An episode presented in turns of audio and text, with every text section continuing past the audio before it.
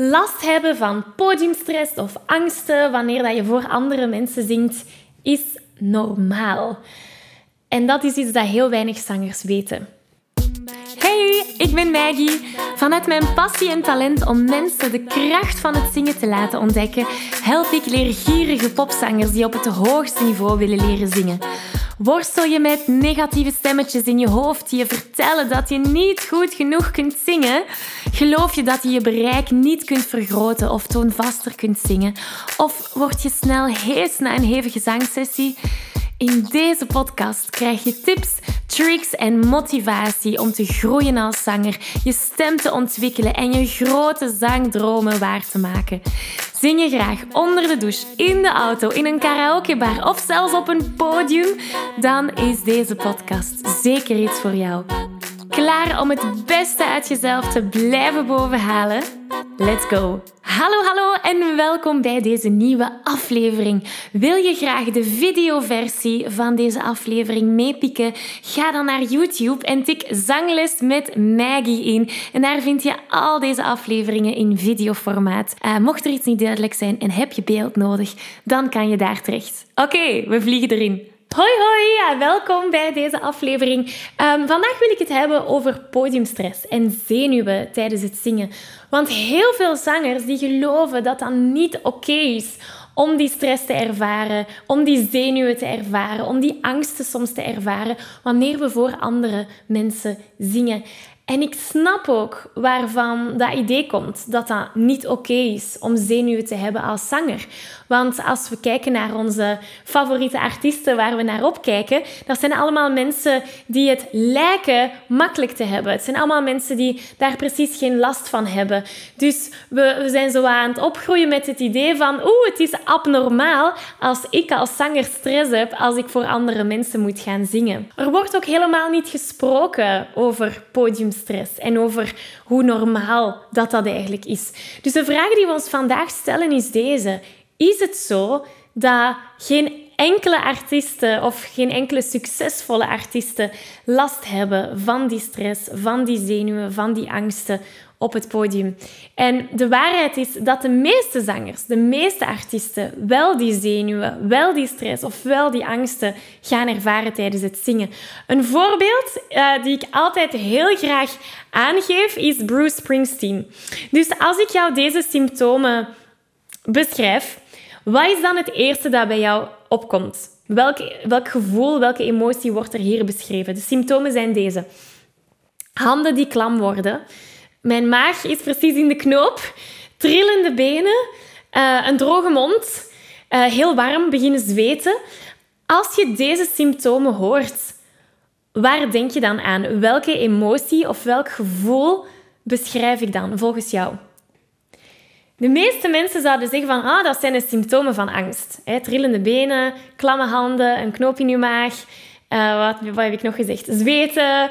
Al die zaken, dat zijn symptomen van angst. En heel interessant vind ik dat in een van de interviews met Bruce Springsteen hij die symptomen beschrijft en hij zegt op het einde, als ik die zaken voel, als ik de klamme handen voel, als ik die knoop in mijn maag voel, als ik voel dat mijn benen bibberen, als ik voel dat mijn mond droog wordt, dan zegt hij, dan weet ik dat ik klaar ben en excited ben om het podium op te gaan. En dat vind ik prachtig.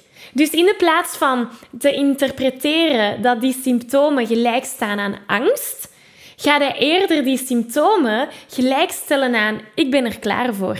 I'm excited. Ik ben klaar om op het podium te gaan. En dat is de kracht dat wij hebben als persoon, als zanger, om aan die symptomen andere betekenissen te gaan geven. Nog een ander voorbeeld van artiesten die um, ook wel met die stress zeg maar, zitten, maar daar wel een weg rond hebben gevonden, zijn bijvoorbeeld artiesten die alter ego's gebruiken. Denk maar aan Beyoncé, die een heel bekend alter ego heeft. Hè. Sasha Pierce is haar alter ego. En dat is zeg maar als het ware een rol waarin ze stapt, zodat ze zichzelf ehm, kan laten zien op het podium. Want in het begin, en dat, dat, dat, zegt, dat kan je ook terugvinden in, ehm, in interviews, vroeger was het voor haar moeilijk om daar met blote billen te zitten shaken op het podium. En dankzij haar alter ego, dus door in die rol van iemand anders te kunnen kruipen, zeg maar, heeft, dat heeft haar geholpen om die angsten zeg maar, te gaan overwinnen. Dus dat zijn allemaal voorbeelden en bewijzen dat ook grote artiesten, artiesten waar wij allemaal naar opkijken, ook met die uh, ja, angst en stress en zenuwen zitten. Dus het mag er zeker zijn. Het mag er zeker zijn en we moeten ermee leren omgaan. Als gepassioneerde zanger weet je dat je stem op een gezonde manier leren gebruiken een essentieel onderdeel is van het zingen, zodat je nog lang en gezond kunt blijven zingen. Toch? Nu, de meeste beginnende zangers die maken de fout om hier niet bij te blijven stilstaan. Ze zijn zich niet bewust van hoe ze hun stem tijdens het zingen gebruiken. En ze weten ook niet hoe ze deze op een efficiënte manier kunnen gaan gebruiken, zodat ze met gemak kunnen gaan zingen. De realiteit is dat het niet enkel genoeg is om je stem mooi te laten klinken tijdens het zingen. Het is ook van belang om de juiste vaardigheden te ontwikkelen om je stem gezond te kunnen gaan gebruiken, zodat je al die hoge en ook die lage noten op een makkelijke manier kunt gaan zingen. En daar wil ik je heel graag mee helpen.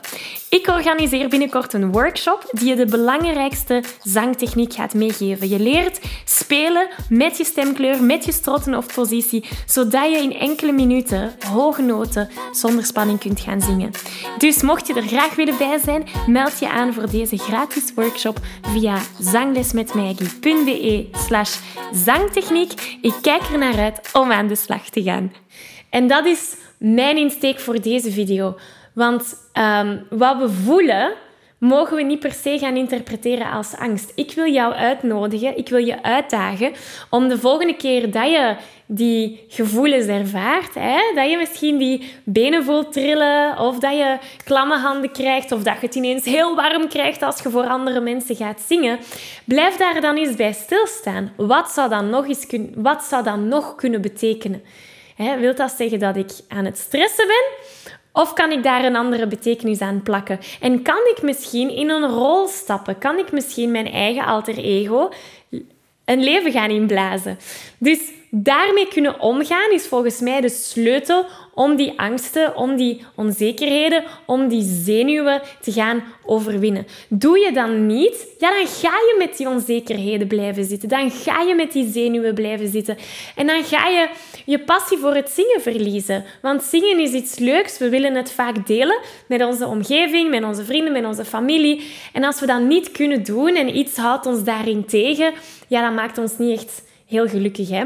Dus, dus dat is zo een beetje de, de consequentie van als we niet die angsten of die stress of die zenuwen leren overwinnen. En je kan dat leren. Nu, het is handig als je dat leert hè, om voor andere mensen te gaan zingen zonder die stress of zonder die zenuwen, om te kunnen vertrouwen op je spiergeheugen. En daarmee bedoel ik, zingen is een vaardigheid. Zingen is een vaardigheid. Je moet je stemspieren op een bepaalde manier laten trainen, zodat je een, een noot zuiver kunt gaan zingen. Ja?